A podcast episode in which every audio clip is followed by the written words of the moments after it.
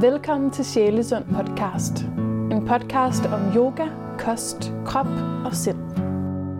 Mit navn er Sofie, og jeg er din vært.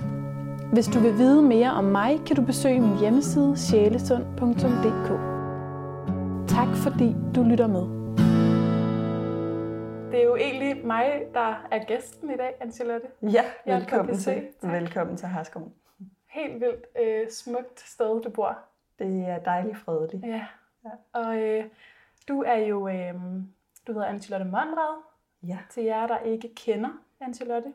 Og du ejer yogacentret Prana Yoga Shala. ja. Faktisk, altså, øh, Prana Yoga Shala er en forening, så jeg ejer det egentlig ikke. Vi Okay. er sådan en lille forening, hvor vi alle sammen, vi har en bestyrelse, vi får den samme løn osv. Så, videre, så, videre. så det er egentlig, det er også lidt af øh, måske det, som jeg synes er, er vigtigt i forhold til yoga, at det nogle gange bliver meget businessagtigt, og det er vores center i virkeligheden, ikke? så Og så har du en øh, kandidatgrad jeg har en kandidatgrad ja, for, for, utrolig mange år siden ja. tog jeg den, ja.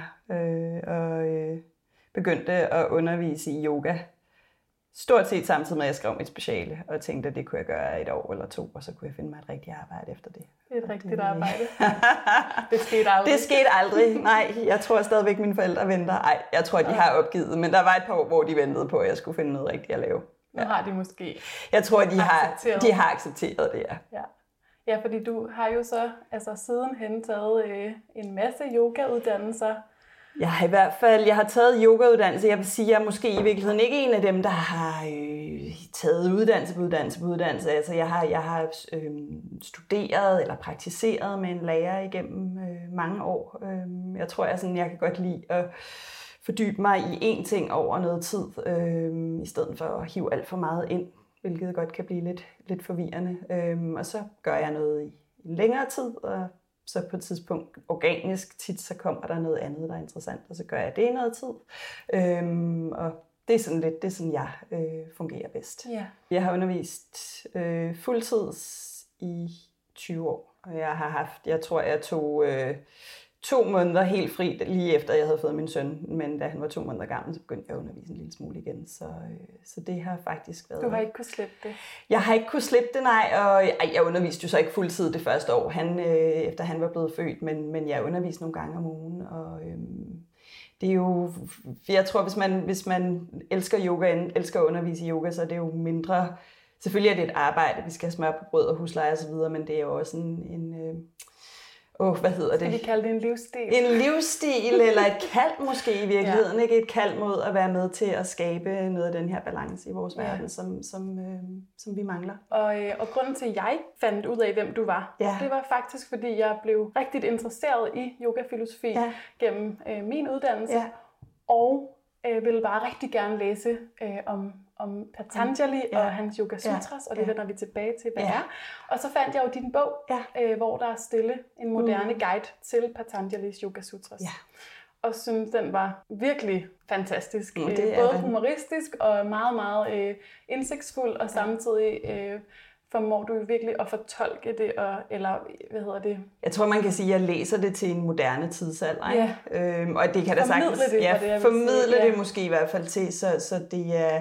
Altså, jeg har jo oplevet... Jeg, øh, og jeg skrev den, øh, ikke fordi jeg synes, jeg var nogen kæmpe stor yogafilosofi-ekspert, men fordi jeg havde undervist øh, i de her temaer på et par øh, uddannelsesforløb. Og der var så nogle af mine elever, der sagde, åh, vi, på, på en eller anden måde, så kommer vi altid til yogafilosofien sådan sidst på dagen, når vi er lidt trætte, og det ville egentlig være rigtig rart at kunne vende tilbage til det, fordi det sjove er jo, at folk starter måske på en yogauddannelse med interesse for alt det fysiske, øhm, men særligt når vi dykker ned i filosofien, er det rigtig tit noget af det, som hænger ved, og noget af det, som, som virkelig gør en forskel. Ja. Øhm, så de vil godt have en eller anden referenceramme, de kunne vende tilbage til, øh, når de havde lidt tid og rum, og ikke havde siddet sådan seks timer og koncentreret sig om muskler og led, og hvad man Præcis. ellers gør. Øhm, så, så det satte jeg mig for, og på den måde kan man sige, at den er jo ikke, det er jo en, en gennemgang, sådan rimelig meget, altså ikke vers for vers, men i hvert fald afsnit for afsnit. Så det var jo og, og stof, som jeg havde undervist i i mange år. Ikke? Mm. Så det var ikke øh, som sådan et, det var bare et sjovt, øh, kan man sige, repetitionsprojekt for mig i forhold til det, jeg, jeg plejede at undervise. Ikke? Nogle af, og, og selvfølgelig også eksempler fra nogle af de eksempler, mine elever har bragt på banen og så videre.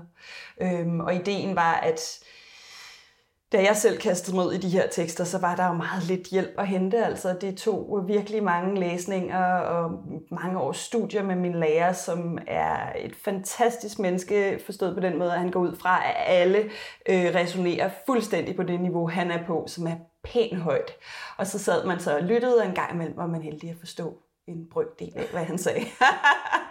øhm, og, og ikke bare forstå det, men virkelig mærke, hvor, hvor betydningsfuldt og, og, øhm, og særligt det var. Så jeg tænkte, det kunne godt være, at jeg lige kunne tage, du ved, graden af øhm, komplicerethed, en anelse ned, og, og virkelig bare finde de her super tilgængelige, super vigtige øh, emner, øh, yeah. også for os moderne mennesker, og, og, og gøre dem, i hvert fald give øh, interesseret et sted at starte. I hvert fald en kæmpe anbefaling herfra. Tak. Øhm, og jeg tænker, at vi lige må starte med at få ham Patanjali ja. på plads. Ja. Altså, hvem var han, ja, og hvad men det er, er jo, ja, jeg tror, at jeg tror, at det er jo det, der er så fantastisk, at vi kan jo ikke rigtig få ham på plads, fordi han er jo ja. bare, det er bare et navn, man har givet den her tekst, og jeg er ikke engang sikker på, at der er nogen, der ved, hvornår det navn ligesom er kommet til. Men man kan sige, at Yoga Sutrane er en samling af tekster, som er, eller er en, en samling af vers, som højst sandsynligt er blevet øh, samlet på det tidspunkt, hvor øh, buddhismen var forholdsvis stærk i Indien. Så en af de ting, der jo er interessante, når man bevæger sig rundt omkring på yogaskoler rundt i verden og ser al den her blandede ikonografi af Shiva-statuer og Buddhaer osv., mm. osv., så er bare, at vi ved, at særlig Yoga egentlig er en tekst, som læner sig ret meget op af buddhismen, øh, mere end nu skal jeg passe på, hvad jeg siger, der er godt nogen, der kan blive lidt sure over det her, men at det nok i virkeligheden læner sig mere op af buddhismen, end, end for eksempel nogle af de mere hinduistiske praksiser. Så for alle, der er interesseret i den, øh, i den tilgang til yogaen, altså mindfulness og videre, er yogasutraen i hvert fald et rigtig interessant sted at starte i forhold til yoga. Øhm, og sutra? Sutra betyder, betyder vers, i, det betyder faktisk en tråd. En tråd. Øhm, så ideen er, at det her det er jo sådan et, et, et øh, kan man sige, et, stykke, et, et, et vævet... Øh, et vævet stykke stof af en masse tråde, der ligesom væver sig sammen mm. til at mm. blive et, et eller andet form for sidder jeg efter den danske eller anden form for fabric, som vi kan, som vi kan indhylde os i, ikke? og som vi kan, kan varme os i yeah. øh, igennem vores yoga-praksis. Ja. Så, øhm, så det er det. Øh, og, og det er ikke, der er andre, øh, alle mulige andre sutra-samlinger, øh, men lige præcis yoga-sutraen, så er den ene eller den anden grund en af dem, der er blevet... Øh, der, der stadigvæk bliver læst, og det, det er jo faktisk også blevet kritiseret, fordi der så er nogen, der har sagt, jamen altså, den her er jo ikke nødvendigvis vigtigere end nogle af de andre øh, tekster eller tanker, vi må gå ud fra, har været på det her tidspunkt, og det er sådan lidt, nej, men nu er det så den, vi har. Ja. Og det er den, vi bruger, og den giver mening, så, øh, så jeg har egentlig ikke været ude i sådan et større arkeologisk arbejde for at finde ud af, hvad der ellers kunne være interessant at have fat i. Jeg synes, den er interessant i sig selv, og det synes jeg er grund til at ja, i virkeligheden at og skrive en bog om. Og skrive en bog om, ja. for, fordi jeg simpelthen selv har, jeg har selv haft glæde af den igennem alle livets øh, op- og nedture, øh, og har trukket, øh, hævet fat i den igen og igen, øh, som et sted at, at lande. Fordi den i bund og grund handler helt basalt om, hvordan er det at være menneske, hvordan ser vi verden,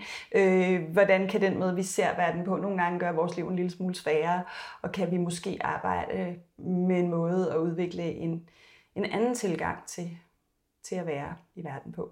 Så, øh, og det er jo, tænker jeg, for alle noget, som er relevant ja. igennem tiderne. Og Patanjali, hvad er tilstanden af yoga ifølge ham?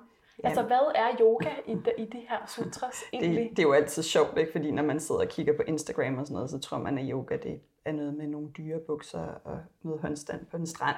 Men det er det så ikke ifølge Patanjali. Nej. Det kan godt være, at han, hvis han havde været på Instagram, han måske ville have synes det. Det var han så gudskelov ikke.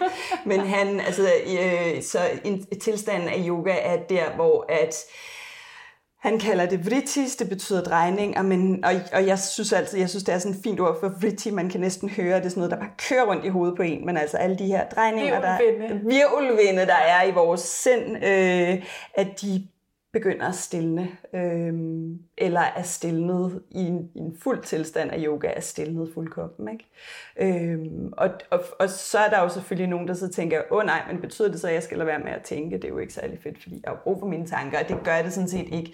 Det betyder mere alle de her... Øh, kan man sige, al, al det her, alle de her fyldtanker, som hvis man har en meditationspraksis, man sætter sig ned, så ved man godt, hvor meget der kører rundt i hovedet på en, som fuldstændig irrelevant. Og nogle gange også bare er ting, der holder en fast i mønstre, man måske ikke har lyst til at, at være i, hvor mange af dem, der er i hovedet hele tiden. Så en tilstand af yoga simpelthen er, at der bliver lidt stille. At der bare lige uh, bliver så stille, at man enten ikke er så forstyrret af de her drejninger, eller at man kan begynde faktisk at se, mm, hvad de handler om og øh, måske se de mønstre, de kommer fra, og hvordan man selv kan træde ind og igennem sin opmærksomhed øh, begynde at ændre lidt på det. Ja. Så, så en tilstand af yoga er simpelthen stillhed fra alt det tankemæssigt, der forstyrrer.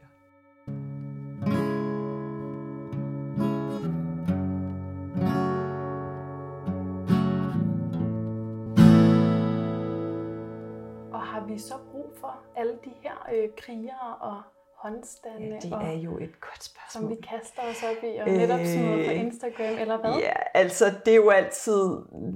En af de ting, som jeg synes er så fascinerende med meget af det, øh, nu skal jeg på ingen måde gøre mig til ekspert på området, men når jeg hører om og beskæftiger mig med hjerneforskning i dag, så er der jo meget af det, som man snakker om, af den her forbindelse mellem kroppen og sindet. Øh, bindevæv, som mange af os er begyndt at interessere os for, har jo også... Øh, en eller anden grad af at lære ting, vi har øh, oplevet i livet, som faktisk yogafilosofien ville hedde samskaras.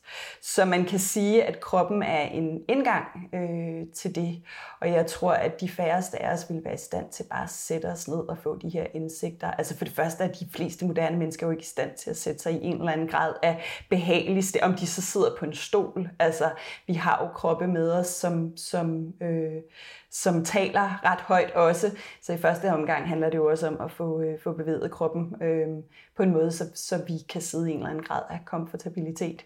Og det kan jeg se, når vi kører vores uddannelsesforløb over et halvt år, at fordi vi fokuserer på at, at, at, at øhm, facilitere styrke og en passende grad af smidighed i kroppen, som ikke nødvendigvis er den ekstreme yoga-grad af smidighed, men en passende grad af smidighed, så gør det, at når vi når hen til vores meditationsweekend, så er folk så forholdsvis komfortable i deres kroppe, at de faktisk kan sidde og begynde at gøre det arbejde, som på en eller anden måde kræves for, at at, at den her, det er jo ikke en tilstand, der bare sker, når man drøner igennem byen med sin telefon, eller hvad man gør. Øhm, så det kræver en eller anden grad af, at man også kan finde noget stillhed i kroppen. Øhm, og der vil jeg sige, at der har jeg, kender jeg meget få moderne mennesker, der er komfortable nok i deres krop til, at det kan ske. Ja. uden en eller anden grad af fysisk praksis. Så nej, det behøves ikke, men det er en god idé. Ja, så stillingerne eller den fysiske praksis kan hjælpe Kan understøtte os. meditationspraksisen. Ja. Hvis man har en fysisk praksis, som understøtter det, at man vil sidde. Altså jeg har jo undervist øh, tidligere i praksiser, som var meget mere smidighedsbetonet end det, jeg laver i dag. Og der vil jeg sige, der oplevede jeg faktisk problemer for folk med at sidde, øh, fordi de simpelthen manglede den sådan dybe indre stabiliserende styrke, som vi prøver at få lidt mere af. Ikke? Så, så, så for mig, det er ikke alt altså, asana praksis, der understøtter. Øh, det er sådan en helt anden snak. Men, øh, men, men så lad os sige, en intelligent asana-praksis øh, er helt klart en, en god. Øh, også en, en asana-praksis, som rent faktisk går ind og lytter til, hvad kroppen. Altså jeg plejer altid at sige, at vores kroppe, at vi bærer historier med os i kroppen. I kroppen. Mm.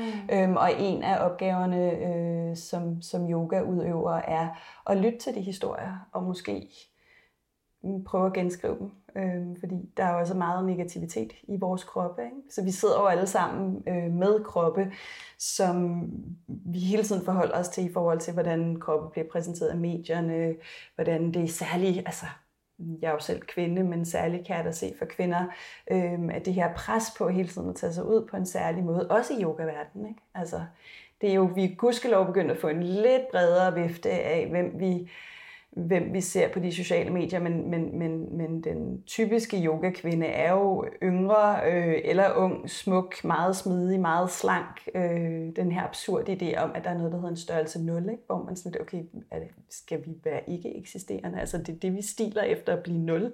Øh, så, øh, så, så vi sidder med kroppe, der bærer på historier. Ikke? Jeg har lige undervist en workshop om hofter, og de her hofter for kvinder er jo også noget, vi går rundt og skælder ud på. Ikke? Er de for brede? Ser de for store ud i de her bukser? Og så videre, og så videre. Så også bare komme ind og i tale sætte det, er vigtigt, fordi vi er kroppe, vi er ikke kun hoveder. Øhm, så, så for mig er det helt naturligt, at meditation og yoga, selv i yogafilosofien, ikke bare handler om, hvad der sker i hovedet, men handler om, hvad der sker i kroppen, fordi kroppen og sindet er uløseligt forbundet. Ikke? Mm. Øhm, så, øhm, så ja, det var et meget langt svar på dit spørgsmål. Ja, jeg synes, alle de her krige er nødvendige på en måde, som sætter gang i meditationspraksisen i hvert fald. Så kan vi tage konkurrencen ud af ligningen? Kan vi tage det, at yoga skal være hårdt og svedigt og alt det her ud af ligningen, og måske bare begynde at bevæge os på en måde, så vi begynder at lytte til, hvad kroppen fortæller. Så understøtter det arbejdet med filosofi. Og det er så noget, som de her yoga sutras kan hjælpe os hen imod? Det er jo hele tiden sådan frem og tilbage, frem og tilbage. Det er aller, altså, så, så, så hvis vi tager det sådan helt øh, basalt, Øh, Øh, allerede vers 2 siger, at yoga er, øh, er den tilstand, hvor øh, tankernes drejninger kommer til ophør. Og det, der så kommer efter, er, at øh, vi begynder at lægge mærke til, hvad det er for nogle drejninger, og yoga sutran, som alle andre de her gamle tekster, der var jo ikke særlig meget, der var ikke bogtrykkerkunsten var jo ikke opfundet, så meget af det her blev overleveret mundtligt. Så der er rigtig mange sådan af lister af ting, og der er blandt andet lister af, hvilke nogle drejninger, der så findes. Og der er både dem, der er gavnlige, og dem, der så er mindre gavnlige. Og drejninger, der, der, der ja, snakker vi bare altså tanke, tank, tanke, man kan sige tanke, jeg kan tankemøller eller tankemønstre måske i mm. virkeligheden, mm. ikke? Så, så vi kan sige, at der er øh, yoga lister, så, så forskellige øh, former for tankemønstre, nogle af dem er mere gavnlige, og nogle af dem er mindre gavnlige gavnlige. Øhm, og det er klart, at de mindre gavnlige, det kan jo være alle de her øh, idéer om, hvordan en kvindekrop skal tage sig ud i verden, for eksempel. Ikke? Og, og noget af det, som vi i hvert fald prøver rigtig meget ind hos mig, det er at i talsætte kroppen med kærlighed øh, og, og med en, en accept af, at, at vi alle sammen kommer til vores måtter med det ene og det andet og det tredje, øh, og at den måde, vi ser ud på, måske ikke den måde, vi ser os. Altså, jeg ser jo de her elever, som jeg synes er guddommeligt smukke alle sammen, når de bevæger sig, og det er altid overrasker mig altid, når de så kommer og snakker om, at jeg kunne godt tænke mig at tabe mig, eller fordi det er sådan lidt, du er jo, altså, du er jo perfekt, som du er. Øhm, så prøv, at, også fordi vi har forskellige størrelser, når vi kigger på anatomi, har vi forskellige måder, vores knoglestruktur er på, i forhold til hvilke stillinger vi kan lave på hvilke måder. Øhm, og så begynder at få i tale de her historier om, at vi skal tage os ud på en rigtig måde for at være rigtige. Se ud på en rigtig måde for at være rigtige, selv i yoga. Ikke? Og det bliver understøttet af den milliardindustri, som yogaen er. Ikke? Som også altid er et dilemma. Øhm. Og det er jo tankevækkende, ja. at yogaen ja. netop har fået alt det her på ja. sig. Alt det her øh, image ja. og øh, ja overdrevet kropsbevidsthed, ja. altså ja. på den negative på den, måde, altså, når yogaen jo egentlig burde være det præcis modsatte. Som burde være friheden for alt det her. Ikke? det er jo selvfølgelig, fordi der er nogen, der har set en set en, en, en indtægt i det. Ikke? Så yoga kan bare blive endnu en måde, hvor at vi sørger for at være miserable resten af vores liv. Ikke? Fordi vi ingen af os kan leve op til de photoshoppede, til, øh, til, til, til den 22-årige danser, der laver en eller anden vild bagoverbøjning. Ikke? realiteten er, øh, at mange af de smukke, overdrevne ting, man ser, jo ved vi jo, der arbejder med, med, med anatomi, øh, kan føre til nogle meget invaliderende skader senere hen, men det er jo ikke det, man ser på billedet. Øhm, så jeg synes, der er, en, der er brug for, at vi selvfølgelig kigger på filosofien, men at vi også begynder at overveje de her ting. Ikke? At den måde, jeg praktiserer yoga på, at den måde, jeg bliver præsenteret for yoga på, er det noget, der giver mig frihed, eller er, der noget, det, eller er det noget, der holder mig fast i et mønster, som gør, at jeg kontinuerligt ikke synes, at jeg er god nok, at jeg ikke er smuk nok, at jeg ikke er dygtig nok til mine yogastillinger? Eller bliver min yoga et sted af selvkærlighed, hvor jeg kan gå ind og, og, og fagne mig selv? Øhm, og med det ikke sagt, at øh, at man så bare skal ligge på sin pude og savle. Altså, jeg elsker at bevæge mig, jeg elsker at udfordre min krop, men jeg elsker at udfordre den på en kærlig, sjov, lejende måde, øh, efter i mange år at have presset den ind i stillinger, som den ikke havde godt af. Det gør jeg ikke mere, men jeg vil stadigvæk godt lege med de, de udfordrende ting, som jeg ved, jeg har godt af. Øh, så, så jeg synes det, og jeg synes også, at vi som yogalærer, øh, for dem, øh, der lytter med, som er det, skal stille os selv det spørgsmål, at når vi øh, går med til at, øh, at, at være ambassadører for forskellige yogatøjmærker, øh, når vi går med til at reklamere for, for ting, jamen, understøtter vi så yogaens frihed, eller holder vi os egentlig fast i det her kapitalistiske, må man sige kapitalistisk på en podcast? Det, det man. gør jeg. Øhm, eller holder vi os fast i, i, i, det, i det kapitalistiske verdenssyn, at vi skal købe os til lykke, at vi skal have ting, at vi skal have 700.000 kroner yogabukser på, for, at, altså for at det fungerer. Jeg har masser af dyre yogabukser, men jeg må indrømme, at når jeg laver min praksis om morgenen, så foregår det som regel i mine virkelig gamle pyjamasbukser, som er dejligt bløde. Ikke? Så, øhm, så, så hvor, øhm, hvad de ting, de valg, vi træffer i forhold til yogaen, i, i forhold til at være øh, reklamesøjler, øh, hvad fører det med sig? Giver det mere frihed, eller giver det mindre frihed?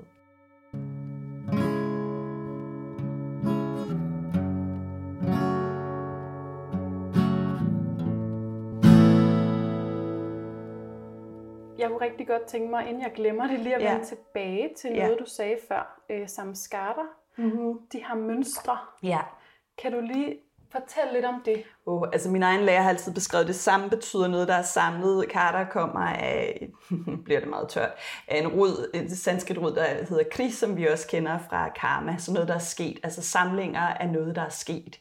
Øhm, og det man har sagt øh, altså yogaen er, de samlinger af ting, der er sket, de sidder så forskellige steder i kroppen, og det er dem, vi det kender, tror jeg, alle med en, med en, med en yogapraksis øh, over tid, at de her oplevelser, man kan få lige pludselig af, ligesom at blive præsenteret for sindstemninger, eller, eller, eller emotioner, som måske ikke nødvendigvis er forbundet til det øjeblik, men er forbundet til noget, man har oplevet tidligere i livet, eller nogle gange endda altså følelsen af, at man sidder med noget, som ens oldemor har oplevet. Ikke? Og en af de ting, som, øh, som, som man snakker meget om i dag i forhold til bindevæv, er jo, at mange emotioner lærer sig i bindevævet. Øhm, så den her idé om samskatter i virkeligheden er reelt nok. Øh, det er ikke bare et eller andet sjovt, som yogi har fundet på, men faktisk øh, muligvis er en, en, fysisk, en fysisk størrelse. Ikke? Ja. Øh, og det giver jo selvfølgelig, og det er jo sjovt, at vi i Vesten elsker den her øh, adskillelse mellem hoved og krop. Ikke? Men det, giver jo, det er jo klart, at vi kan jo se selv, hvordan vi reagerer, når vi er, bliver forskrækket, hvis vi har en periode, hvor vi er kede af det, den måde, vi holder vores krop på. Er det klart, at når vi så begynder at løsne op for det, jamen, så sidder der der selvfølgelig spor af de tilstande, vi har været i, når vi så arbejder os ind i kroppen. Ikke? Jo. Og det er jo der, hvor yogaen så meget, meget blidt, øh, hvis man tillader den blidhed i hvert fald, kan være med til at løsne op. Ikke på den måde, at vi nødvendigvis skal sætte os ned og tænke over, hvad det er, vi oplever, men bare se, hov, der var noget, nu slipper jeg det. Og så kommer det sikkert igen, men så slipper jeg det igen. Så den her sådan blide arbejden også ind i øh, en grad af, igen en grad af frihed fra de ting, vi bærer med os.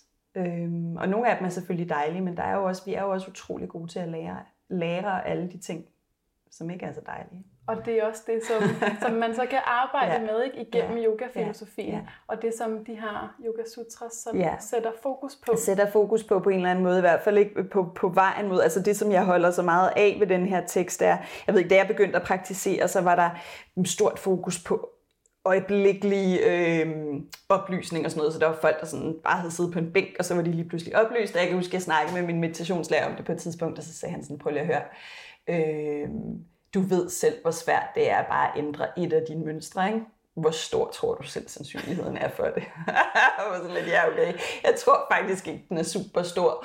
Men også øh, for mig virker det som om i dag, at ideen om oplysning måske er mindre interessant, men det stille daglige arbejde mod hele tiden at holde øje med, okay, hvordan reagerer jeg nu? Er det hensigtsmæssigt? Tager det mig et sted hen, jeg gerne vil være, eller tager det mig et sted hen, jeg ikke vil være? Altså forestil dig en hel verden, hvor alle, også forskellige præsidenter i forskellige lande, faktisk overvejede, hvad deres handlinger, hvor deres handlinger øh, kom fra, og hvad de kunne føre med sig.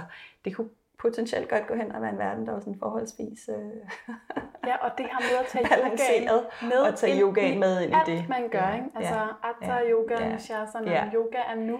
Yoga er, Er det nu. første ja. vers? Ja, ja, eller nu er det, altså nu er det, vi begynder at studere yoga, ikke? nu er ja. det, vi begynder at fordybe os. Jeg siger altid, når vi, altså det, det vi laver øh, på vores måtter, både det fysiske og det mentale, er jo det, som er en, en time investeret i de resterende 23 timer af døgnets balance. Øhm, så hele den her idé om, at yoga er sådan en meget indadskuende, lavlebeskuende praksis, er for mig fuldstændig misforstået, fordi det i virkeligheden er yogaen, der ligger grund for, at vi kan bevæge os ud i en verden, hvor vi er mere, øh, mere til stede. Øh, både til stede i os, men jo selvfølgelig også, når vi begynder at genkende vores egne mønstre, så er det klart, at vi også får lettere ved at begynde at genkende mønstre omkring os. Øh, så i stedet for at kigge på folk og tænke, han er da en idiot, så kan man tænke, hmm, jeg ved egentlig godt, hvor de handlemønstre kommer fra.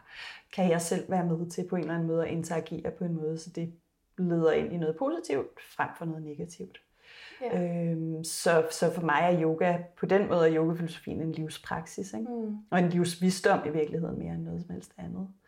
Og det er jo klart, at hvis man ser yogaen udefra, ja. og netop kun ser det, der er på de sociale medier, så ah, vil så. man jo se det som en ret navlepillende Helt øh, praksis. Helt vildt. Øhm, men din bog ja. taler jo meget for, at det kan gøres til bedre samfundsborgere. Ja. Og det synes jeg, vi skal snakke ja. lidt om, og dykke lidt ned i nogle ja. af de øh, begreber, ja. der er, øh, der findes i ja. de her øh, Yoga Sutras. Øhm, ja. Ja, jeg har taget et par ud, men jeg tænker også, at øh, du må gerne åbne ballet. Ja, jeg har et af, et af mine yndlingsverser. Nu sidder jeg selvfølgelig lige og tænker sådan, er det nu 1,33 eller 1,34? det kan det, øh, det er i hvert fald øh, i første, øh, så vidt jeg husker, i første øh, kapitel mm-hmm. af Yoga Sutrane. Øhm, så øh, Patanjali er kommet dertil, hvor han beskriver de her forskellige hindringer, der kan være på vejen til en tilstand af yoga, eller bare vores til overhovedet at praktisere, som vi sikkert alle sammen kender. Ikke? Og noget af det er sådan noget som dovenhed. Ikke? Hvem har ikke prøvet at ligge på sin sofa og hellere vil se på Netflix, end at tage til yoga-team, fordi det regner. Øhm, og, og andre ting. Og en af de ting, som han så beskriver som en måde at arbejde sig ud af hindringerne på, det er simpelthen ved at gå ud og praktisere øh, at praktisere øh, medfølelse over for dem, som har det svært, og praktisere øh, begejstring over for dem, som gør et godt stykke arbejde, og, øh, og glæde øh, på vegne af dem, som har det godt, ikke? hvilket jo er vildt provokerende i Danmark med jantelov og så videre, ikke? at vi faktisk går ud og siger, wow, der er nogen, der gør noget mega sejt, og de er mega dygtige til det. Hvor er jeg glad på deres vegne, og hvad er det fedt for verden, at de gør det. Ikke? Jeg er ikke lige sådan så det modsatte er misundelse er også, ikke? fuldstændig det modsatte misundelse, og derudover selvfølgelig det her medfølelse over for ja. dem, som har det svært. Så hele den her idé om, der har været en masse af diskussioner, og derudover sindslig vægt over for dem, som er nogle idioter. Han siger ikke idioter, men nogle af dem, som opfører sig mindre ordentligt. Så altså er vi ikke far i flint, at vi prøver at finde en eller anden grad af sindslig vægt over for alt det, der er uretfærdigt og forkert i verden, men at vi også finder medfølelse over for det, som er uretfærdigt over for dem, som har det svært. Og så, så når hele den her diskussion på et tidspunkt i USA havde været omkring, at, man, at, at yoga ikke er politisk, øh, kan man sige, jamen altså, har vi medfølelse over for dem, som har det svært? Hjælper vi dem, der har det svært?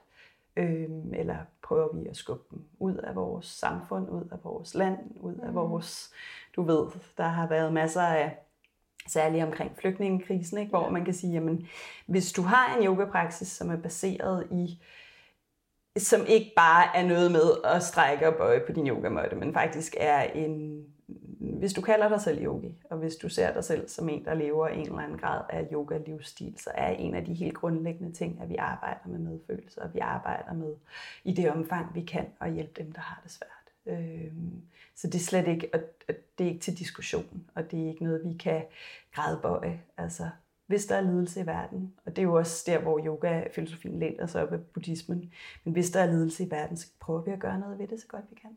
Øhm, punktum. ja, jeg hører også en grad af tolerance i det. Ja. Øhm, altså, du er selv inde på det, de her ja. højere ekstremistiske strømninger, ja. der har været. Ja. Ja. Øhm, ja måske en, en yogi ikke vil sætte kryds derude?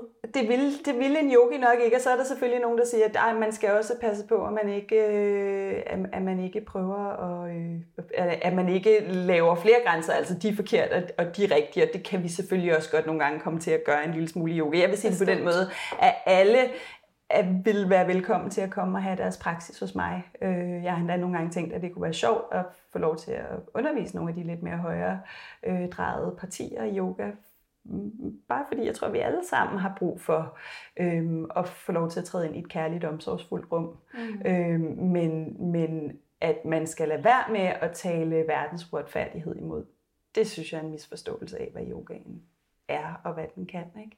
Og den her idé om, at yoga, yogien sidder sådan som tilbagetrukket, øh, ikke rigtig en del af den her verden, synes jeg i hvert fald i, i filosofien, at der på ingen måde er belæg for. Og man kan jo også sige, jamen altså, hvad nytter det, at vi alle sammen sidder her? Det fører også et, et, et, et, et vers senere hen, at selvom vi går ind og erkender vores, eller øh, får en, en dyb erkendelse af vores mønstre og af, hvordan verden i virkeligheden er skruet sammen, betyder det ikke, at resten af verden gør det. så det er jo på den måde også vores opgave. Altså, hvad er ideen i at sidde på sin egen bjergtinde og være oplyst, hvis hele resten af verden brænder? Ikke? Øhm, så selvfølgelig er det vigtigere, at vi måske lige siger, okay, vi gør det så godt vi kan med den her øh, selvindsigt, men nu må vi også bruge den derude, hvor at der er brug for den. Og det ser jeg jo også, altså der er jo også masser af, masser af skønne lærere, som, som er politisk aktive og engagerede. Øh, oplever måske i Danmark, at yoga langt hen ad vejen har været lidt mere livsstilsbaseret øh, på en eller anden måde, ikke? Og, og lidt mere wellness, og vi skal bare have det godt her i vores lækre sandfarvede univers. Øh, sådan er det ikke for mig. Sådan er det ikke hos os i hvert fald. Vi har mange, mange af vores øh, elever er engageret i NGO-arbejde og flygtningearbejde og sådan noget.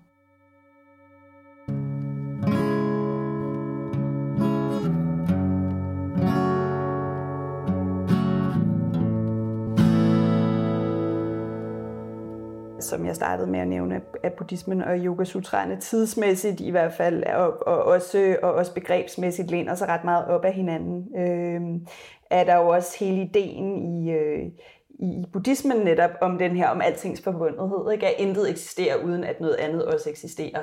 Øhm, så vi er, ikke, vi, vi er ikke bare os selv, altså lille Danmark eksisterer ikke uden at alt det omkring os også eksisterer, og hvis vi ikke går ind, aktivt ind og finder ud af, hvordan vi kan være med til at, at, at skabe plads i verden øh, for alle. Så det er jo ikke sådan, at det, alt det dårlige bare holder sig væk. Altså, vi bliver nødt til at engagere os og selv være med til at føre verden et sted hen, som er bæredygtigt. Ikke? Både øh, ulighedsmæssigt og, og klimamæssigt og alt muligt andet. Ikke? Jo. Øhm, så at forstå den her, forstå den her dybe forbundethed, som alle, der laver yoga, jo har, når vi sidder sammen, og vi har trukket vejret sammen i en time, og vi kigger rundt på vores medpraktiserende, så kan vi jo se den her delte menneskelighed med, at nogle dage har vi det godt, nogle dage har vi det frygteligt, men vi kan være der for hinanden, og når vi er der for hinanden, bliver det en lille smule lettere øh, at bære. Og det gælder jo så ikke bare i de rum, hvor vi praktiserer sammen, men det gælder jo i verden som helhed. Så jeg synes, den her forbundethed via vejrtrækningen øh, altid er noget, som giver en fornemmelse af, at alle, der lever under af mennesker, har de samme vilkår. Øh, giver det ikke mening, at vi så er der for hinanden? Og det øh, er jo meget i tråd med det her begreb, jeg ved ikke, om jeg udtaler det rigtigt, men aparigraha. Aparigraha, ja. ja som ja. jo betyder ikke grådighed.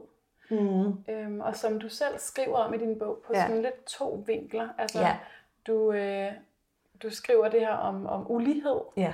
Du, et, ja. Der er en ret sjov linje, hvor du egentlig anbefaler alle yogauddannelser at læse øh, ja. Thomas Pikettys ja. Øh, ja. Kapitalen i det ja. 21. århundrede.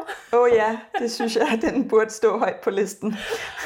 øhm, og det har vi været lidt inde på. Ja. Altså det her ja. med at, at sænke ja. uligheden, ja. Øh, medfølelse ja. over for andre væsener. Og så er der også aparigraha i forhold til bæredygtighed. Ja. Øhm, ikke at tage mere ja. fra planeten, end at de næste generationer også kan, noget kan leve lige så ja. godt som ja. os. Ja.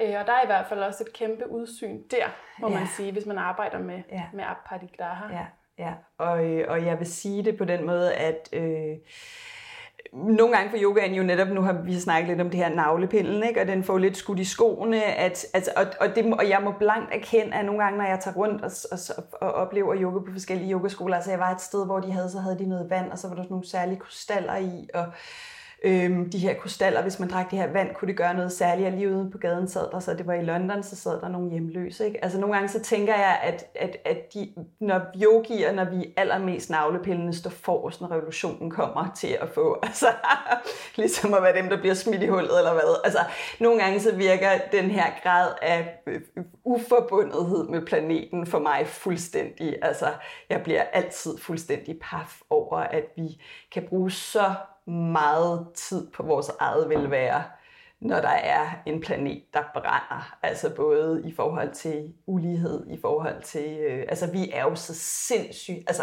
vores største problem, det er sådan, åh oh, nej, nu nåede jeg kun til yoga en gang i den her uge. Ikke? Øhm, og, det, og, det, og, og jeg elsker at undervise i yoga. Jeg elsker at dele yogaen med mine elever. Men jeg skal også hele tiden minde mig selv om, hvor sindssygt sygt heldig jeg er, fordi jeg har muligheden for det. Ikke? Altså hvor lille en procentdel af verdens befolkning jeg tilhører, som faktisk har det her fuldstændig overdrevet magiske liv. Ikke? Øhm, og det, det, det, det skal vi blive ved med at minde hinanden om i yogaverdenen, fordi ja. vi kan godt falde ind i så meget fokus på lige præcis vores eget helbred, vores egen helse, vores egen udvikling, at vi glemmer, at en hel verden derude, som kæmper for livet. Ikke? Og jeg synes også, at nu understreger du også lige øh, med tre fede streger, at yoga ikke er wellness. Ja. Og det er jo klart, der er jo ikke nogen store firmaer, der vil gå ud, som der er der er jo, der er jo også store, altså der er jo også store øh, investorer i yoga i dag. Det er jo klart, der er jo ikke nogen af dem, der vil nødvendigvis gå ud og sælge. Så nu skal I lære at tænke mere på de fattige i Afrika, eller på både flygtningen, der kommer fra Syrien. Altså det er jo helt klart noget andet. Ikke? Kan vi, nu skal vi hjælpe jer til ikke at være så stresset i jeres hverdag, og få mere ud af alle jeres dig. Altså hele den her, og, og, og jeg sætter stor, selvfølgelig prøver jeg da også selv at leve et godt og, øh, og, og, og komfortabelt liv øh, i den grad, jeg overhovedet kan. Jeg synes bare hele tiden, vi skal passe på ikke at blive så fokuseret på vores grad af komfortabilitet som yogier, at vi glemmer alt det andet også. Ikke? Så den her, altså bare sådan noget som, at ja, nu skal jeg bruge en hel dag her på at gå rundt i skoven og plukke bær. Det er vildt fedt, vi kan det, men bare husk på alle dem, der ikke kan. Ikke? Jo. Og det gør folk måske, men så bliver det bare ikke rigtig talesat. Eller du ved, det, det, det kan bare meget let blive glemt, så det bare bliver sådan en kontinuerlig, et kontinuerligt liv, uh, liv af, af wellness. Ikke? Jo, og, og jeg synes også, det er rigtig vigtigt og, og, og øh, godt, at du nævner det her med, hvor, hvor privilegeret ja. vi er, at vi kan dyrke ja. yoga. Og øh, det minder mig om, at øh, det her med, at man, man ofte takker sig selv, ja. eller ofte siger, ja. yoga-lærer, tak ja. dig selv for, at du ja. kom i dag. Ja.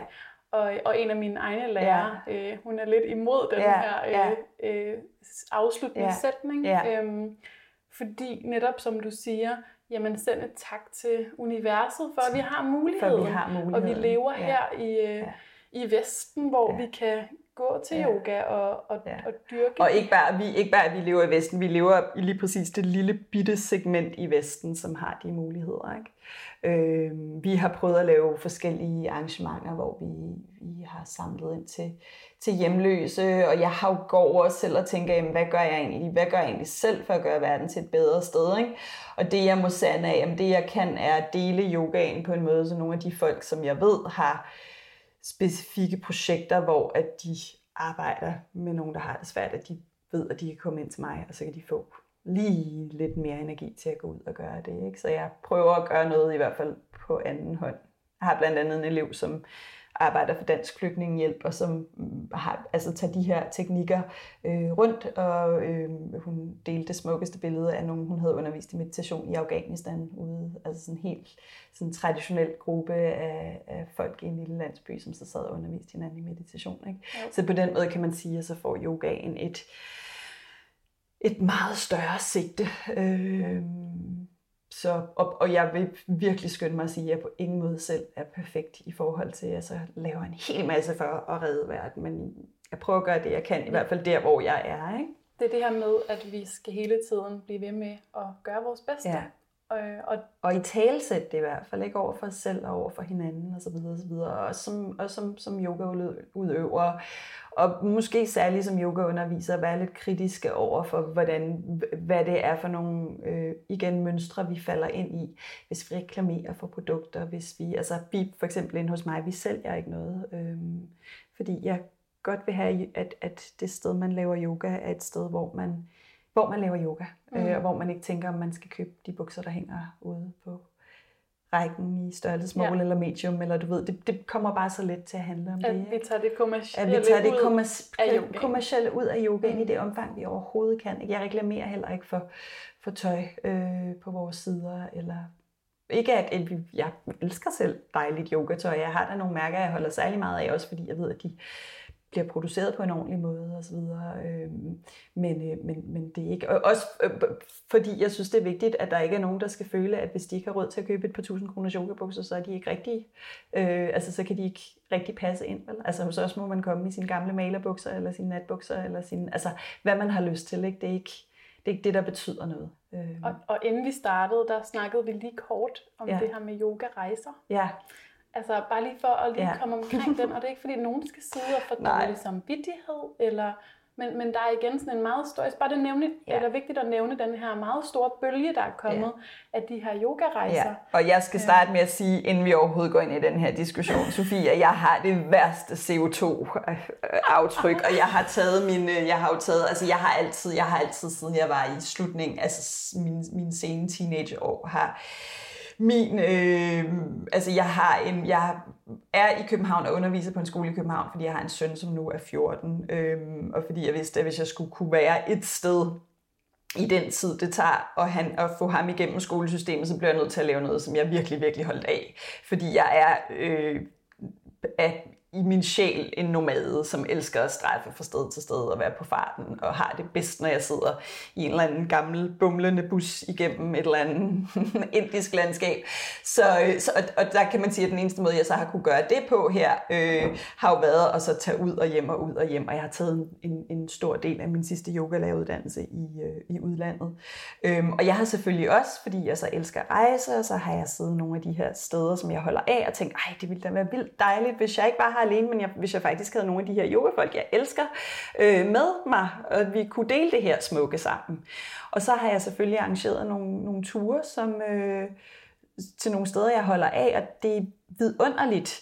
Og nu er jeg begyndt at få rigtig dårlig samvittighed over det. Altså at hive en flok på 10-15 mennesker med til Indien, Goa, som vi skal næste år. Så jeg har besluttet mig for, at det bliver den sidste øh, tur længere væk. Øh, og så kommer vi til at lave ting, som, hvor man potentielt i hvert fald måske vil kunne tage toget, øh, eller i hvert fald, hvis man flyver, ikke skal flyve så langt.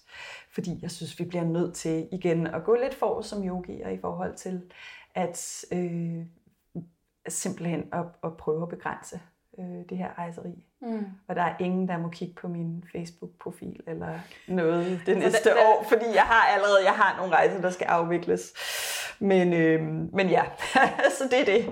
Altså heldigvis, da du var teenager, der var klimakrisen ikke på sin nej, højeste. Nej, nej, men altså, ej, jeg vil sige det på den måde, jeg planlægger en eller, en eller anden dag at bosætte mig et sted, hvor at jeg kan tage til hvor de steder, jeg, hvor jeg, ja, hvor, jeg kan, hvor jeg kan tage til de steder, jeg holder af, måske med lidt, lidt mindre flyveri og lidt mere tog og bus og så videre. Ikke? Og, det, så. og det er netop, fordi det her, det skaber jo enormt meget, ja. Øh, det skaber mange ja. liv hos ja. folk, og det er jo fantastisk at ja. rejse, men ja. vi har også et ja. ansvar. Jeg havde min, min overbygningsstuderende med til Samsø, hvor vi var en weekend, og det var jo også magisk.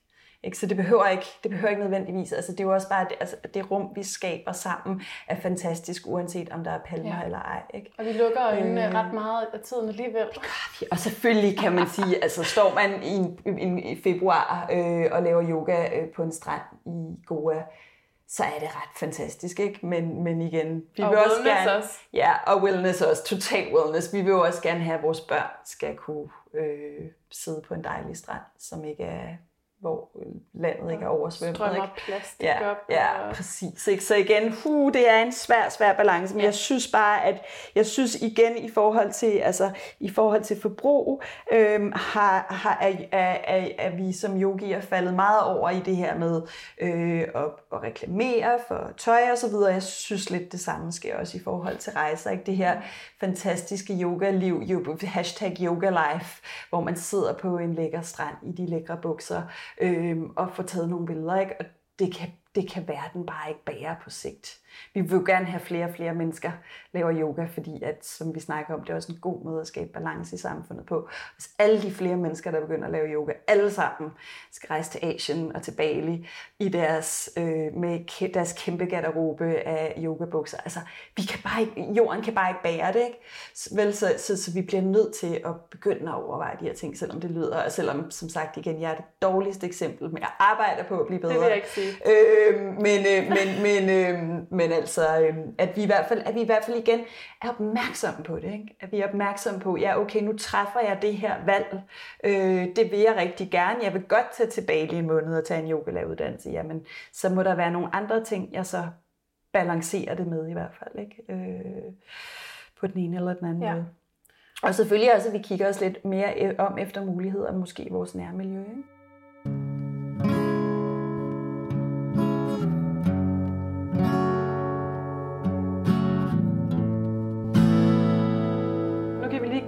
Tage lidt af den her store seriøsitet ja. ud uh, af ja. det.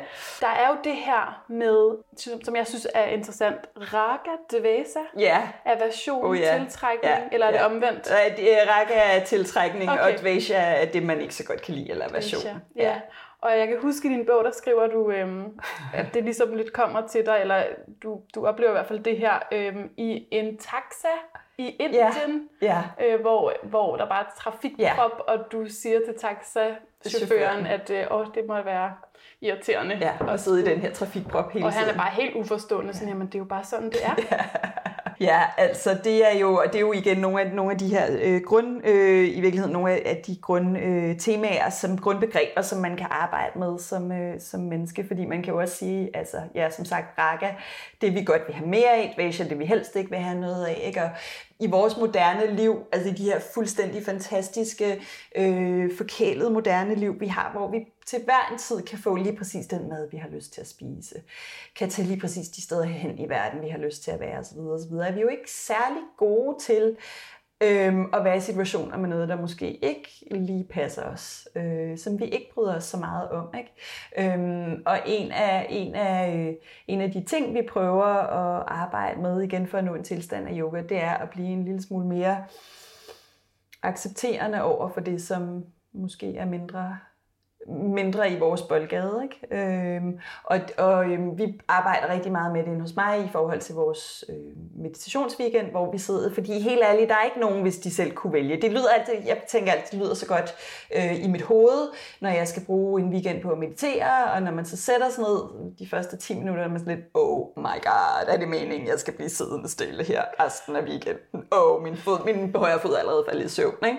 Så, så den her, at man så faktisk vender sig til, ja, men nu er jeg, lige nu er jeg i en tilstand, som ikke er super ideel. Øhm, kan jeg være med den? Hvordan reagerer jeg?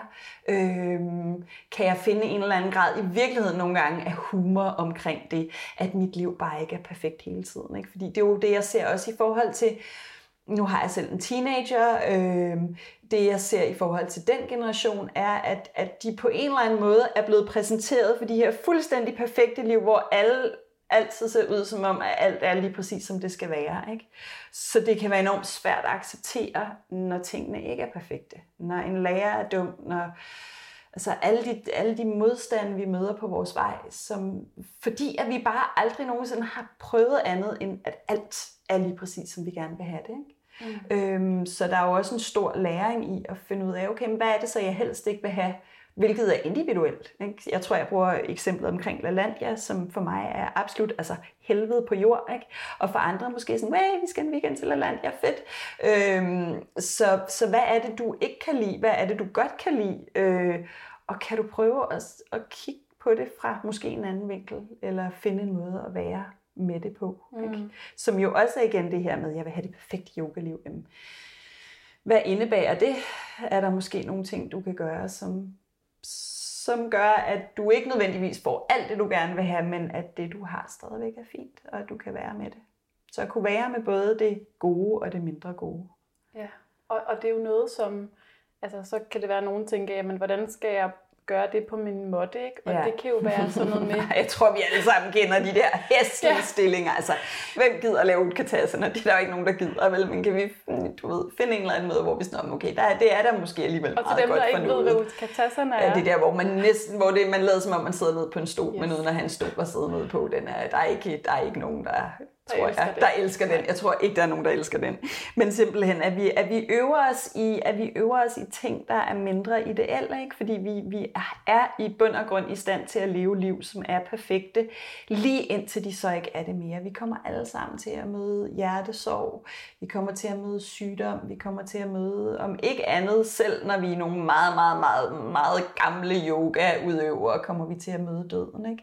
Kan vi forberede os på, det, som vi måske ikke har lyst til at have, og være okay med, at det også er en del af livet. Ikke? Mm. Så i stedet for kun at gå efter det perfekte, gå efter livet i helheden, alt det smukke, alt det ufede, øh, som jo er fylder ret meget hos os alle sammen. Ikke? Og jeg tror, at en af de ting, vi gør, er i hvert fald også ind hos os at, at snakke om det, så vi ikke får præsenteret de her glansbillede liv, men ved, at det er vilkåret ved at være menneske. Det er, at noget er fedt, men noget er virkelig også super ikke fedt. Hvordan relaterer vi til det på en måde, som ikke slår os ud? Øhm, ja, og ja. det leder mig lidt videre. Nu sagde ja. du lige et Q-ord. Ja, øh, fedt. Frygt, frygten for at dø. Ja. Eller du sagde ja. i hvert fald det med ja. at forberede ja. på at dø. Ja. Og der er jo det her abinivasa. Abinivasa, ja. Abinivasa, ja. som betyder nemlig frygten ja. for at dø. Ja. Og som du også så fint skriver i din bog, at det er jo ikke bare frygten for øh, den fysiske død, men også frygten for at ting forandres, ja. og nu var vi, altså ja. det, det leder mig også lidt tilbage til den her 22 årige ja. Sil øh, på ja. Instagram. Ja. Det her, altså jeg tror, mange kvinder vil ja, have ja, ja, godt af at se lidt på Abin ja. fordi ja. øhm, det her med at ældes, ja. Men der, og der synes jeg jo også, at vi, der skal vi jo, der synes jeg faktisk også, det er vigtigt, at vi som yogapraktiserende går ind og støtter, øh, særligt som kvinder støtter hinanden. Altså en af de ting, jeg oplever og har oplevet som, som kvindelig underviser i mange, mange år, er, at der er, øh, kan være hos kvindelige elever en vis søgen over mod mandlige lærere, sjovt nok, øh, som bliver forgudet og idoliseret, og en langt større øh, kritiskhed over for kvindelige lærere. Altså jeg ved, at jeg skal være 500 gange så forberedt, velforberedt som mandlige kolleger, fordi at, at jeg ikke bliver mødt med den samme grad af worship worshipethed, øh, som, som nogle af mine mandlige kolleger. Hvilket jeg på sin vis er glad for, fordi det betyder, at jeg skal stramme mig an hele tiden. Men nogle gange kunne jeg også godt tænke mig, at vi... Altså, jeg ser altid lidt på det sådan, at i yoga er du øh, som, som kvindelig lærer, er du interessant så længe du er ung og lækker, bortset fra, at der så ikke er nogen, der gider på at høre på, hvad du siger, fordi de så bare vil se på dig.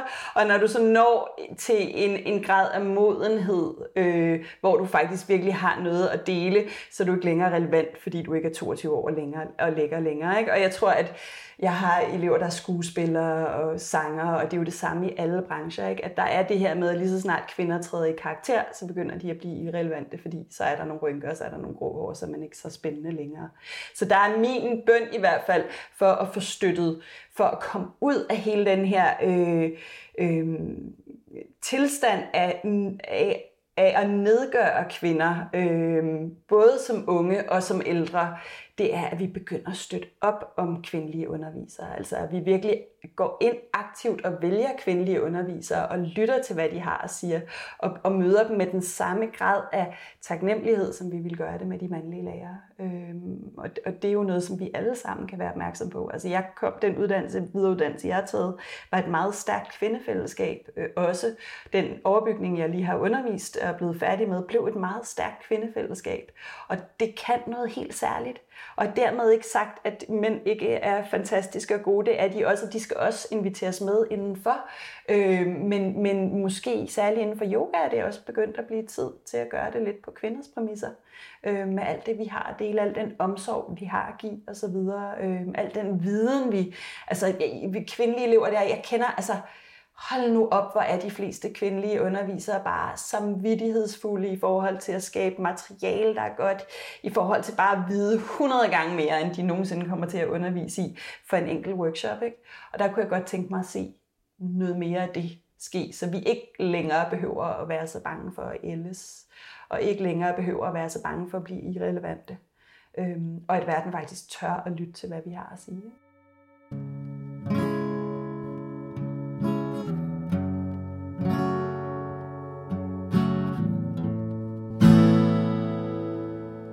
Altså jeg vil i hvert fald, jeg vil ikke sige det på den måde, at jeg siger, nu skal I være strenge ved mændene. Jeg vil mere sige, nu skal I være lige så søde ja. og rummelige over for jeres kvindelige undervisere, som over for jeres mandlige undervisere. Ikke? Fordi der er altså, der er, jeg oplever et, et, et kæmpe øh, lag af sygt dygtige kvindelige lærere, som ikke nødvendigvis helt får lov til at komme til ord altid. Øh, vi ser det også i Danmark, ikke? At, at, mm. at, at nogle af de mere højt profilerede yoga-lærere er mænd. Øhm, og det kunne være, og, og, og ikke fordi der ikke er dygtige kvinder, øh, mindst lige så dygtige så kvinder, dygtige kvinder. Ja, ja. som bare ikke på helt måde samme måde får taletid. Ikke? Og det kunne jeg i hvert fald godt tænke mig at se blive balanceret en lille smule mere. Tror du, det har noget at gøre med, med at, at yoga jo er lidt lavet af mænd for mænd? Altså det, som jeg synes er så fedt egentlig, er, at yoga er jo en af de få bevægelsesformer, hvor man har yoga, og så har man mande-yoga. Altså, i, i ja. andre, man har fodbold, og så har man kvindefodbold, og håndbold og kvindehåndbold. Men i yoga, så er det faktisk tit sådan, du ved, der er yoga, og så er der mande-yoga. Så, øh, så, så øhm, altså, det er jo en helt anden diskussion, det her med ja. de, de, de yoga-stillinger, vi laver sådan noget, hvor kommer de egentlig fra? Men man kan sige, uanset hvor, så er det jo, må vi jo sige, at yoga er blevet en praksis, som er taget op af kvinder.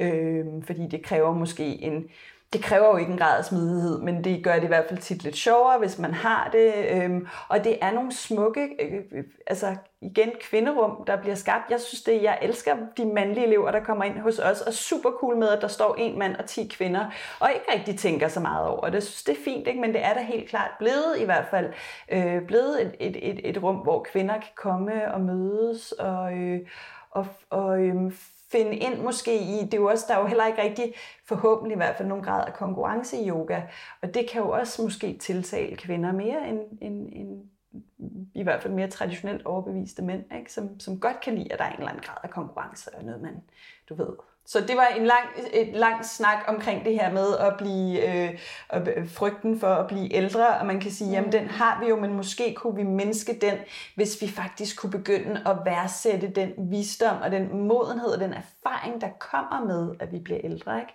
Øhm, og at vi Øhm, og, og faktisk en af mine, en af mine øh, elever øh, nævnte på et tidspunkt, at nogle gange, at nogle undersøgelser, hun havde læst i hvert fald, øh, omkring, at grunden til, at unge kvinder kunne have sværere ved at støtte ældre kvinder, var, at de simpelthen frygtede så meget at på et tidspunkt selv at blive den ældre kvinde, at de slet ikke kunne holde ud og blive præsenteret for det som en mulighed. Ikke? Fordi at vi ligger så sindssygt vægt på i vores samfund, at det eneste, der dur, det er, at du er ung.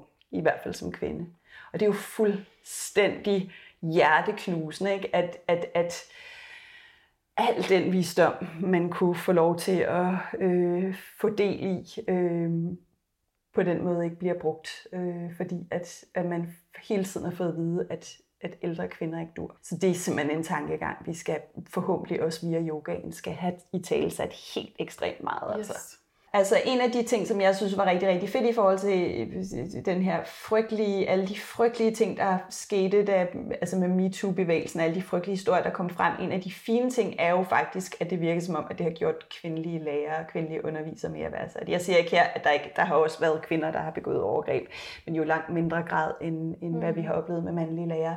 Så, der, så, så på den måde har man set, at, at det har fået betydning. Og, og, og jeg vil sige, at jeg synes også, at hele ideen om kvindefællesskaber, for mig er det jo så også bare igen det her med, mm, vi skal også passe på, at vi ikke går for meget over i den anden grøft. Ikke? Øh, hvor er det sådan, at hvis vi skal lære anatomi, kan det kun være ud for kvindekroppen. Altså, realiteten er, når du, når du står og når du dissekerer et liv, når du når til en eller anden grad af ret hurtigt, så kan du altså ikke rigtig se forskel på dem. Altså, der er ikke så meget, der er særlig forskellige for kvinder og mænd. Hvad med hele den gruppe af kvinder, som er født som mænd, men identificerer sig med at være kvinder, hvor hører de så hen og sådan noget. Så jeg synes også, at vi skal passe på med ikke at putte hinanden alt for meget over i, i kasser igen. Ikke? Øhm, men måske bare altså, begynde at se på hinanden som mennesker. Ikke? Og sige, okay, det er ligegyldigt, om du er en kvinde eller en mand, eller en mand, der er født som en kvinde, eller en kvinde, der er født som en mand. Hvis du har noget af værdi at dele, så vil jeg godt lytte på dig. Ikke? Øhm, og virkelig tage det kønnet helt ud af ligningen. Mm. Og bare sige, du er et menneske med noget erfaring, med noget viden, som jeg godt vil høre noget fra. Og så er jeg ligeglad, om du har langt hår eller kort hår, eller mascara eller ikke mascara osv. Det vil jeg i hvert fald se som et rigtig fint næste skridt. Og yogafilosofien er jo også fuldstændig ligeglad med, om du er mand eller kvinde eller noget midt imellem. Ja. Øhm, men det er jo det, der, hvor problemet opstår, er, når vi tager kulturen ja, ind i yogasalen, ja, ja, og det er jo det, der ja, er ved. Ja, altså, det er det, der sker. Ja. Tager øh, vores, vores skønhedsfixerede, ungdomsfixerede ja. kultur med ind i yogasalen, ikke? og så sker der netop de her ting, hvor at... Øh, hvor at, at, at det lige pludselig begynder at spille en rolle, og vi faktisk måske mister noget af den viden, som det kunne være rigtig, rigtig interessant mm. at dele. Og altså al ære øh, for, for dem, som, som, som er særlig interesseret i kvindetemaer. Jeg tror bare, personligt er jeg bare mere interesseret i mennesketemaer. at alle de ting, vi kommer med, bliver rummet. Ikke? Jo. Også at der er jo realiteten er, at der er mange kvinder, der måske er gået i tidlig overgangsalder og slet ikke menstruerer, og du ved, hvor lander de så henne? Ikke? Der skal være plads til til alle, mm. til os alle sammen. Altså så, og man kan sige, at et af de helt grundlæggende temaer i yogafilosofien er jo den her accept af, at alting er i konstant foranderlighed. Yeah. Øh, krop og så videre. Øh, krop og sind, og jo både til, til jo nogle gange også til det bedre, ikke? Øh, tit til det bedre i virkeligheden, så at vi, så vi simpelthen kan gå ind og, og, og kigge på det, i stedet for at prøve at holde krampagtigt fast på noget, så måske sige, hvorfor prøver jeg at holde krampagtigt fast på det her? Hvad er det for nogle strukturer i samfundet, der gør, at jeg synes, det er vigtigt, at jeg lige præcis tager mig ud på den måde, eller bliver set på på den her måde. Er det, er det egentlig er det noget, som jeg har lyst til at blive i, eller har jeg, brug for, har jeg lyst til at finde min frihed i det? Ikke? Har jeg brug, lyst til at kæmpe imod?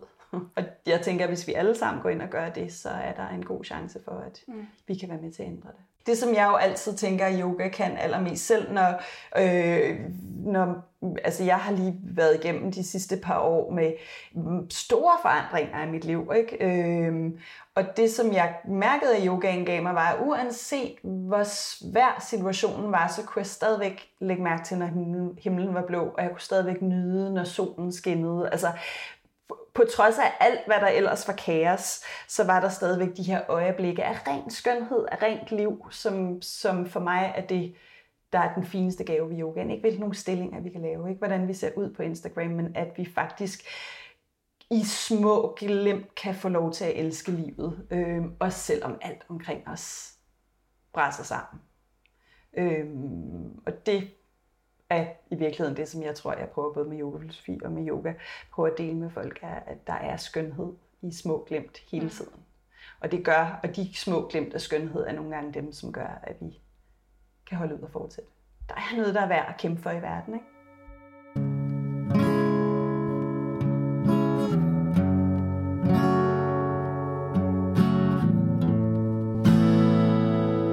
Jeg er simpelthen nødt til lige at læse noget op ja. fra din bog.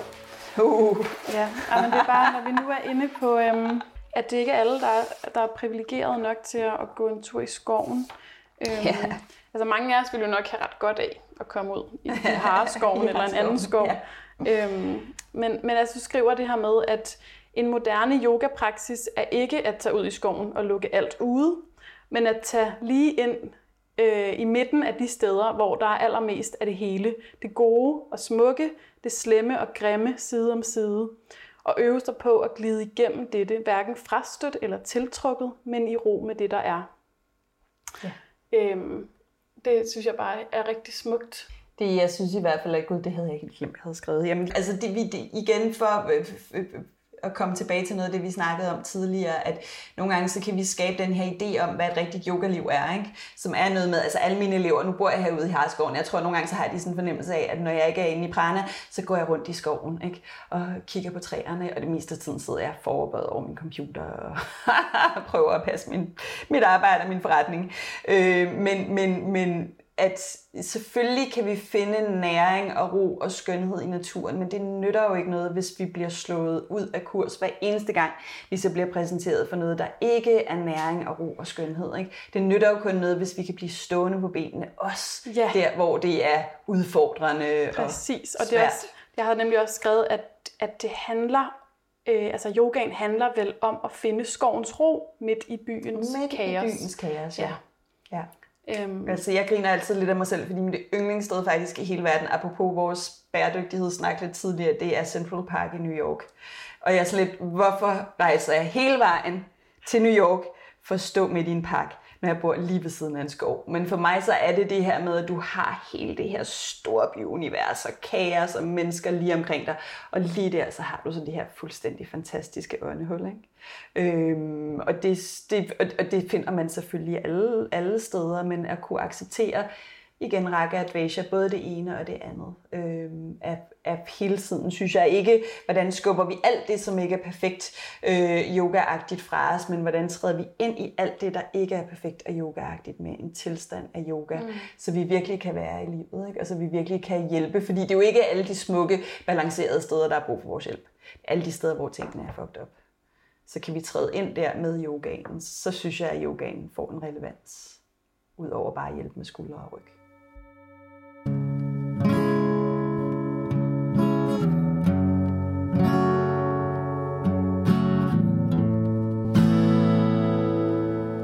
Der er det her begreb, som hedder pratyahara. Ja. Nu prøver jeg sådan rigtig at udtale Ja, de det, her er ord så, rigtigt. det er så men, smukt. Ja, ja.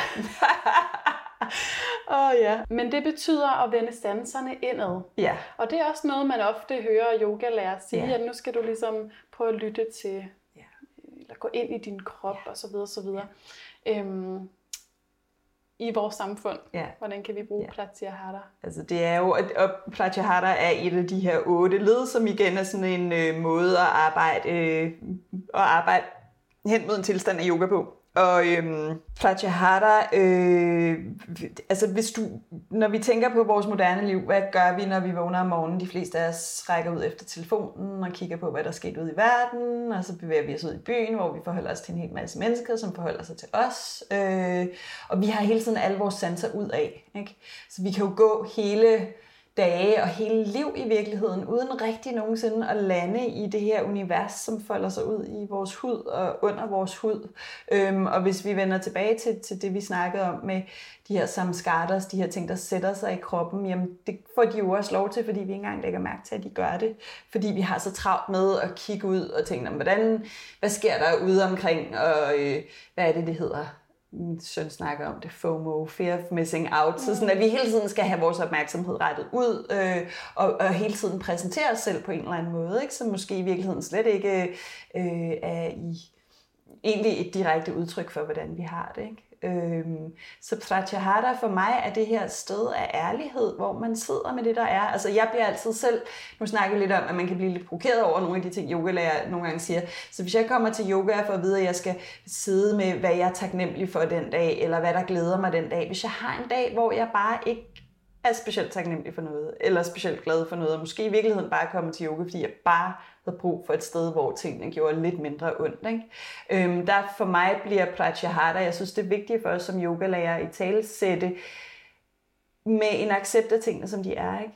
Tjek ind i det, der er lige nu. Måske er det super fedt, men det kan virkelig også være, at det bare ikke er fedt. Hvad gør vi så med det? Ikke? Så igen den her idé om, at lige at være ærlig over for os selv øhm, en gang imellem. Hvor er jeg lige nu? Hvordan har jeg det? Mm. Okay, jeg har det sådan og sådan. Mm, det er jo fint, vi kan jo alle sammen, og igen synes jeg også, at, at der kan være en eller anden i vores, i vores fokus på det perfekte liv i den her verden. Være sådan lidt en mangel på accept af, at nogle gange er vi kede af det, og nogle gange er tingene udfordrende, og nogle gange lider vi. Øhm, og vi kan jo også se lige så snart vi så beskriver for vores venner, at der er noget, vi er kede af. Fordi de er søde mennesker, så er de sådan lidt, "Nå, så skal vi lave noget, så du ikke er ked af det. Ikke? Eller "Nå, hvad kan vi så gøre for at fikse det? Ikke? Og nogle gange er der jo ikke rigtig andre ting, der kan fikse noget, end tiden, der går. Øhm, så at, at, at vende sanserne ind af, men også at vende sanserne ind mod det, der er at være ærlig over for det, øh, og sidde med det.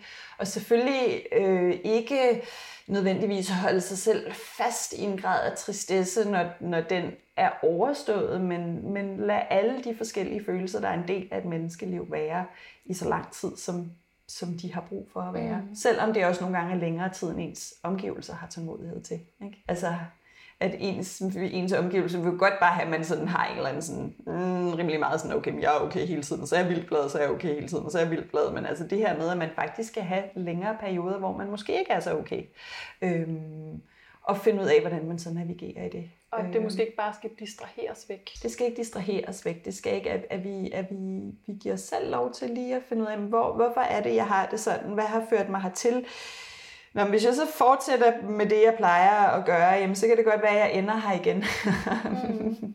så, så jeg vil sige, at, at vende sanserne væk fra omgivelserne, men også en checken ind, ikke? Jo.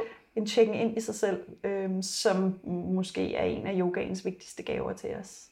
Og så handler det vel også enormt meget om, at vi er blevet lidt for gode til at gøre de, altså for mange ting på samme tid. Ikke? Altså, jeg møder godt nok mange cyklister, der, øhm, kigger på der deres sådan, telefon. skal Google Maps, eller hvad det er, de Ja. er i gang i at køre ind i kantstenen Ja. med hinanden. Eller, Ja. Altså, at, ja, at Ja. vi... Jo, men altså bare forestil dig, at du sidder på en, du sidder på en café med en veninde, du ikke har set længe, og halvdelen af tiden sidder hun og opdaterer ting på de sociale medier, eller skriver beskeder, eller hvad ved jeg. Ikke? Det er jo ikke... Altså, det, det handler jo bare om, at vi, vi ikke engang er i stand til at tjekke ind i hinanden. Altså, en ting er, at man så sidder med sin egen stillhed, som kan være udfordrende, men når vi ikke kan sidde og dele et rum sammen, mm. så begynder det at blive lidt... Ja. Livet begynder at blive en lille smule meningsløst. Ikke? Jo, og vi rækker meget ud hele Ja, tiden, ikke? ja. ud mod alt det, der Ja. er omkring os. Men, men, men og rækker ud efter noget, der bare giver en, en, en eller anden kort grad af tilfredsstillelse, men måske ikke ud efter noget, der giver en virkelig, øh, en virkelig fornemmelse af at være øh, med livet. Øhm, så jeg ved ikke, jeg, jeg synes det er, jeg, jeg, jeg må indrømme, at, at når jeg ser øhm, graden af... Altså, for at give et eksempel, da jeg, jeg begyndte at undervise yogalæreruddannelse for en syv års tid siden, og der kunne jeg skrive sådan en helt fælles mail med måske 10 forskellige beskeder i en mail. Og det gik jeg ud fra, at folk ligesom, du ved, samlede op på, og det gjorde de også. Og det, der er sket, er det jo ikke, fordi vores øh, elever på nogen måde er blevet mindre intelligente øh, overhovedet, men det, der sker nu, er, at hvis du skriver mere end en besked en besked, så er der ikke nogen, der ser det. Altså, du skal skrive nærmest med store bogstaver en kort ting på maks fem ord, hvis du skal være sikker for, på, at alle har modtaget beskeden. Simpelthen fordi vi er blevet så utroligt dårlige til at koncentrere os om noget, der varer længere end 30 sekunder. Altså, og, og igen, jeg snakker, det er jo super dygtige grupper af mennesker, øh, jeg arbejder med, og dedikeret, og det er absolut ikke, fordi de er uinteresserede, men at vi simpelthen bare har mistet øh, altså vores, til fordybelse. Ja, evnen til fordybelse, evnen til sådan at sige, nu er det lige, nu er det det her. Ja, altså, hvis øh, Patanjali havde skrevet sin bog i dag, som jo startede, som du siger, med, at nu øh, starter yogaen, eller nu starter, nu er, handler det om yoga, så var vi aldrig noget længere. Altså, så var det ligesom, der havde nok været et vers, bum, og så var vi allerede sådan, "Nå, hvad var det nu, det, hvad var det nu, det var det der nu, øh, jo, hvad, hvad, ikke? Altså, det er jo, altså, hold nu op, og det er jo også en ting, som vi som, vi som, som yoga lærer også skal være opmærksom på hos os selv. Ikke? Kan jeg bevare mit fokus? Kan jeg være lige her og nu med de her elever? Kan jeg invitere dem til at være her lige her og nu? Ikke? Altså, jeg synes, at folk er gode til det i yogarummet, og det synes jeg er fantastisk at opleve, at telefonerne bliver lagt ud, de bliver kigget på i løbet af timen. Øh, men jeg har da nogle gange undervist workshops, hvor folk havde deres telefoner med ind, og midt imens, at vi var i gang med at lave en praksis, som baserede sig på det, vi så skulle snakke om, så begyndte de at tage billeder af hinanden. Kun har blevet det en enkelt gang, men jeg var altså rimelig meget i chok ikke? over, at, at, at, at det her for mig på en eller anden måde hellige rum, man går ind i sin yogapraksis, jo bliver lidt forstyrret, hvis man så lige Ja. pludselig får stukket et, et kamera. Og vi prøver også så vidt muligt ikke at tage billeder af folk, der laver praksis, og særligt shavasana inde hos os, fordi det er, det er det rum, som er til nærvær, Ja. øh, og hvor man ikke skal tage sig ud. Så for mig er, er et af de måske vigtigste led i dag, det er det her med, kan jeg lige bare lande i mig selv, mærke, hvor jeg er henne, fordi det giver os alt andet lige et, et bedre afsæt for at bevæge os ud i verden, når vi har haft tid til at tjekke ind. Ikke? Og jeg synes også, at Pratyahara er væsentligt at nævne i forhold til yoga-lærer, fordi ja. Øhm, vi har også tendens til, og i- faktisk igen, måske særligt kvinder, Ja. ja. at være meget ude hos vores Ja. elever. Sådan, åh, Ja. var, var det et blik, der havde lidt irritation Ja. i sig? Ja. Øh, Ja. Ej, hende der, hun ser ud som om, at Ja. hun simpelthen bare hader mig lige nu. Ja. Altså, vi tager også enormt meget øh, Ja. Af vores, Ja. altså, Ja. især hvis man er ny, Ja. det kan jeg da Ja. huske, da jeg lige startede med at undervise. Så øh, yogalærer har også rigtig Ja. godt af, og, og, altså, i deres undervisning, og lige tænke lidt på pratyahara, fordi vi også rækker meget ud. Vi rækker meget ud, og, og vores, øh, og, og igen den her idé i det her samfund om, at det er så vigtigt, hvordan vi tager os ud. Ikke? Mm. Øh, vi har faktisk, vi havde øh, på vores, ved afslutningen til vores overbygning, havde vi en rigtig dejlig psykolog inden at fortælle lidt om, hvordan øh, man kan relatere til de folk, man nu jo er rimelig tæt på som yogalærer.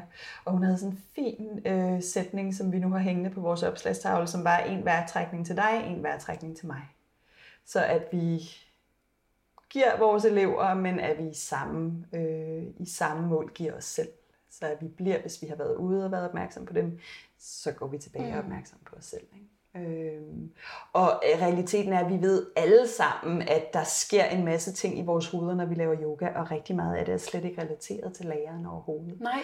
Øhm, så højst sandsynligt er eleverne hverken irriterede eller sure, hvis de er, så er det tit deres egne ting, de tager med ind. Ikke? Og så må vi så være glade for at sige, jamen okay, så fik du så lov til at slippe af med det på mig som yogalærer, på den position, jeg har som yogalærer, så går du forhåbentlig ikke hjem og skælder dine børn ud. Min professionalisme kan godt klare at blive skældt en lille smule ud, hvis det betyder, at der er nogle andre, der måske ikke bliver skældt ud i ja. samme grad. Ikke? Vi ved, at yoga sætter gang i en masse ting.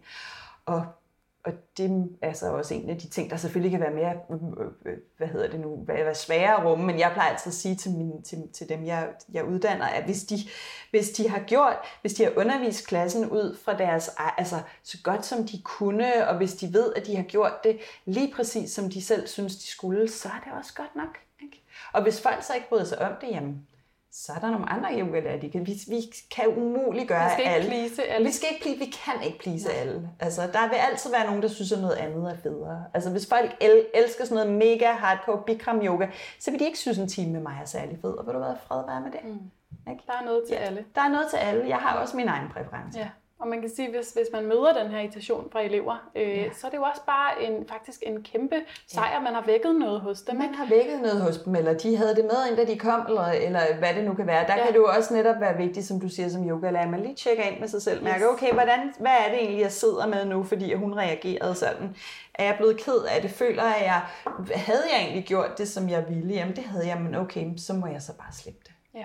Vi er rigtig gode til at lægge mærke til den ene ud af 20, som ikke var tilfreds med klassen, og rigtig dårlige til at huske de 19, som synes, det var fedt. Og det er jo også det her, igen med, med Platyharta, hvor er vi meget omsorgsfulde over for andre, ja. og vil meget gerne, at andre har det godt. Ja. Øh, men vi skal også huske at være omsorgsfulde over for os selv. Så hele den her, som jeg nævnte tidligere med at være medfølende, og være... Øh, øh, glæder os, når vi ser noget godt, og være medfølgende, når vi, når vi oplever noget, der er udfordrende. Det er, er jo også noget, vi vender mod os selv. Ikke? At vi selvfølgelig også er medfølgende over for os selv i de perioder, hvor vi har det svært. Ja, så nu vender vi tilbage til starten. Ja. Det er jo også et godt sted at slutte. Det er et godt sted at slutte. Og der er jo så meget mere. Øh, det er jeg jo kunne en, blive ved. Ja. Jeg, synes, altså, jeg kunne blive ved med at, at snakke om de her ting med dig. Jeg synes, det er så altså, spændende. Altså, jeg, jeg vil sige det på den måde, at hvis, hvis, øh, hvis man er, har lyst til at integrere yoga-filosofi i, sin, i, i sit yoga, hashtag yoga life. hvis man vil det, jamen altså det jeg selv gør, det er, at jeg måske tager et begreb, og så går jeg lidt rundt med det i en periode. Og det er jo ikke sådan, at, man, at alle de her ting er noget, man nødvendigvis behøver at, at tænke på hele tiden, men det kan være, at der er et begreb, som er mere relevant i en periode af livet, og så kigger man lidt på det, og så er der et andet begreb på et andet tidspunkt, der er vigtigt, og du var selv inde på at undervise yoga for gravide, når man bliver mor, der er nogle ting, der er relevante, som måske ikke var det tidligere, når man bliver mor til en teenager, og der er andre ting, der er mm. relevante. Mm. Så der ligger bare en kæmpe stor mængde visdom, øh, som man kan læne sig lidt tilbage i. Og jeg har en fornemmelse af, at uanset hvor mange ting vi har i det her samfund, så er visdom måske en af de ting, vi savner en lille smule. Ja. Og der synes jeg i hvert fald, for mig har det her været et godt sted at, øh, at finde lidt hjælp og lidt ja. støtte.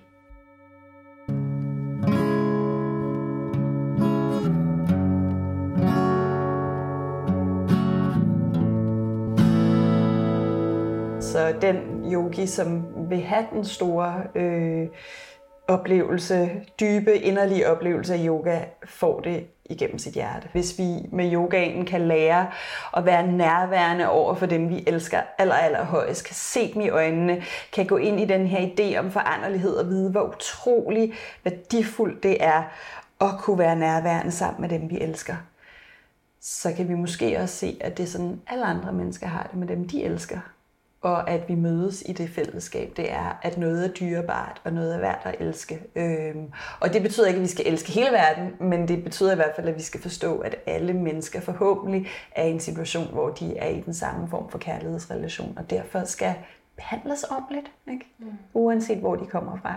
Så hvis jeg skal ende på noget, selvom at kærlighed ikke nødvendigvis er det, som jeg synes men det, det gennemstrømmer jo yogasutraerne bare ved, at det er en tekst, der handler om, hvordan vi kan være i balance med os selv og andre. Men, men lige at få tilføjet den ekstra vinkel, det er altså der, det hele starter og slutter.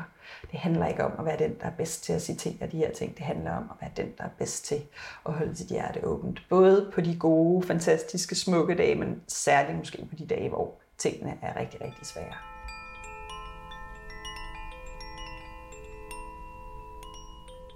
Du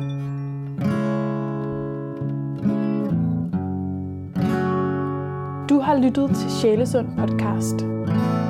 Du kan finde flere afsnit på diverse streamingtjenester og på min hjemmeside sjælesund.dk. Hvis du har kommentar eller spørgsmål, så skriv endelig til mig.